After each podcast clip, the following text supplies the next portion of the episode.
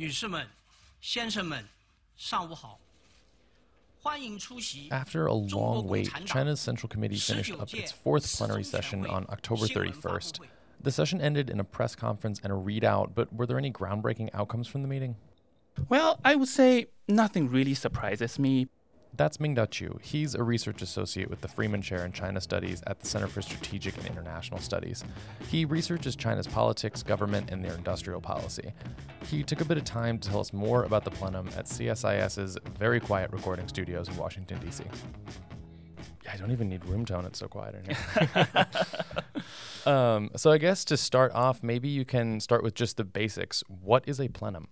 Sure. So, a plenum, or what do you call it, a plenary session, is essentially the convening of uh, the China, Chinese Communist Party, or in short, CCP, its central committee, during which time the committee's Politburo proposes policies for review and approval.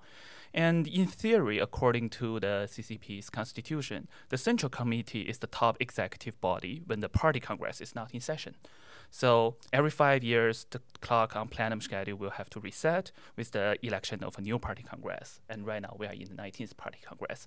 And for this particular year, it's the fourth plenum, which is the fourth time that the central committee is meeting together to make decisions. Okay, so I've combined numbers there to figure out where we are. um, so, what have been some major watershed moments in, in the past for these these plenums? Sure. So one thing when people talk about the plenum, people always rem- uh, recall the third plenum of the 11th Party Congress, which took place in December 1978. And uh, in that plenum, essentially the Chinese leadership, particularly Deng Xiaoping, announced the reform and open up policy, which is uh, widely regarded as the beginning point of China's reform and open up period. And another plenum that has pretty important political significance is actually the fourth plenum uh, of the 13th Party Congress. And it took place in June 1989. So essentially, it's a plenum that convened to clean up the mess after the Tiananmen incident. hmm Um, so, so why has there been such a big gap between this most recent plenum and the previous one, which was in, in February of last year? So it's almost a year and a half, right? Yes, it is a big gap. Um, so, as mandated by the Article 22 of the CCP's constitution, the Politburo must convene a plenum at least once per year. But there's no specific requirement on which particular months or which particular days that it should convene such a plenum. So, we had the last plenum, the third plenum of the 19th Party Congress in March 2018. And uh, based on our calculation, it has been 580 days uh, between the third uh, plenum and the fourth plenum. I pity the intern who had to break the calculator after that one. but actually, uh, I think the reason of this big gap that we are seeing right now is because uh, Xi Jinping essentially inserted one additional plenum between the first plenum and the second plenum of the 19th Party Congress. That is the plenum that we see on January 2018, which specifically addresses the constitutional amendments that the central the party central leadership is going to propose to the National People's Congress. that was the one that basically reduced the presidential limits to zero for Xi Jinping, correct? Exactly. Yeah, okay. So, how much of an impact does international politics have on the outcomes of these plenums versus domestic politics? Are, are, are they purely inward focused, or do they take into account what's happening in the wider world? Generally, a party plenum tends to be more inward than outward because most of the themes, I'd say, are pre-decided because of par- other political or economic events that takes place in China on a regular basis. For example, usually in each party's congress spanning within five years, we would have fi- seven plenums. So the first pl- plenum takes takes place immediately after the closure of the party congress, and uh, it will elect the top leadership, which is the Politburo and the standing committee of the Politburo. Then the second party plenum will usually take place right before the national national people's congress uh, in the next year after a party congress because that plenum will ha- have to decide the key positions in the government and the third and fourth are generally flexible but but in the past we always see the third party plenum discuss some economic reform measures and then the fourth party plenum discussed some uh, governance and party building issues. The fifth plenum is usually addressing the five year plan that's supposed to be announced the year after. The sixth plenum is a little flexible. Then the seventh plenum is will take place right before the next party congress, essentially to fix the, the agenda of the party next party congress and the dates. So as you can see, there are some topics that the plenums covers really focusing on specific events, or either it's political events or economic events. Mm-hmm.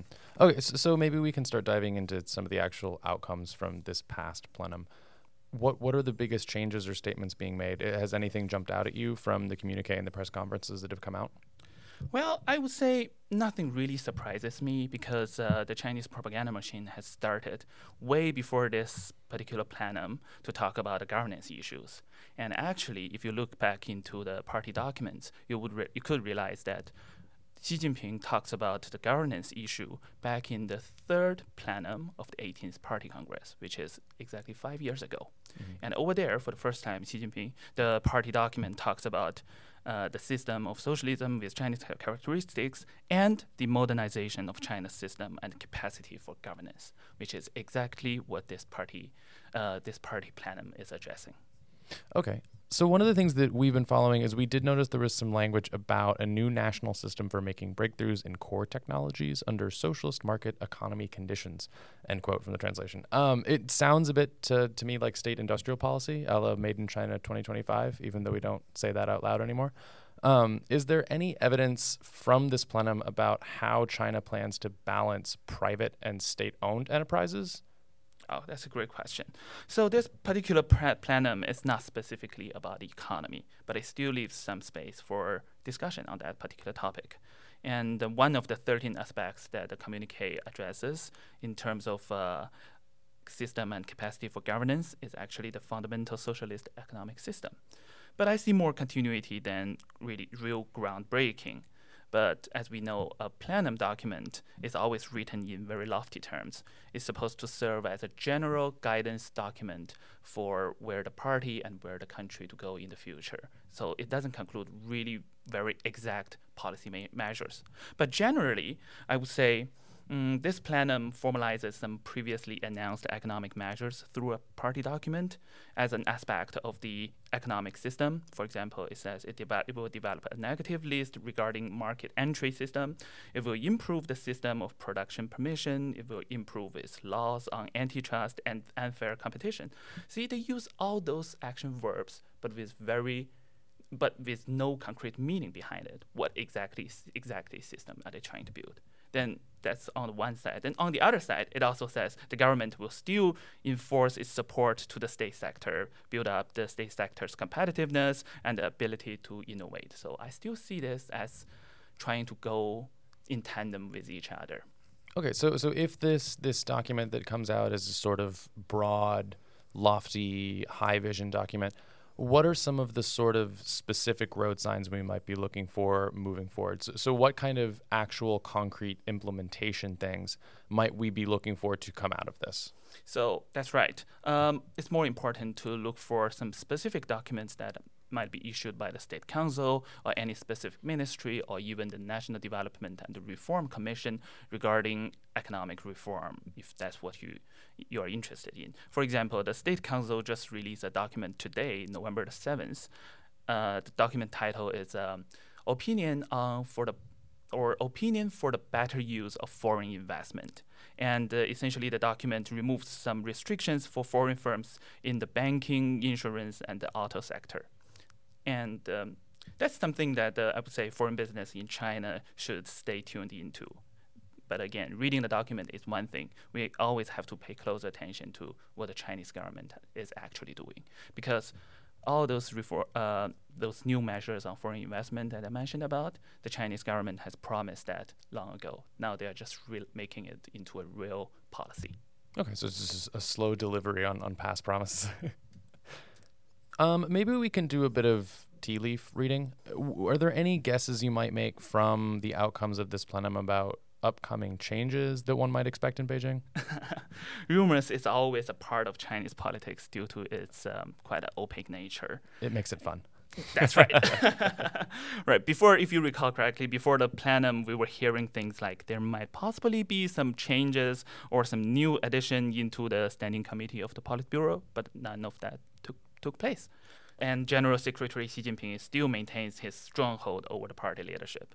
So moving next, of course, the we have to pay very close attention to the phase one deal, the whole process of that, because it's still a big topic for Beijing, and particularly after after the cancellation of the APEC summit in Chile. And uh, leading into December, the Central Economic Work Conference will take place in Beijing as well.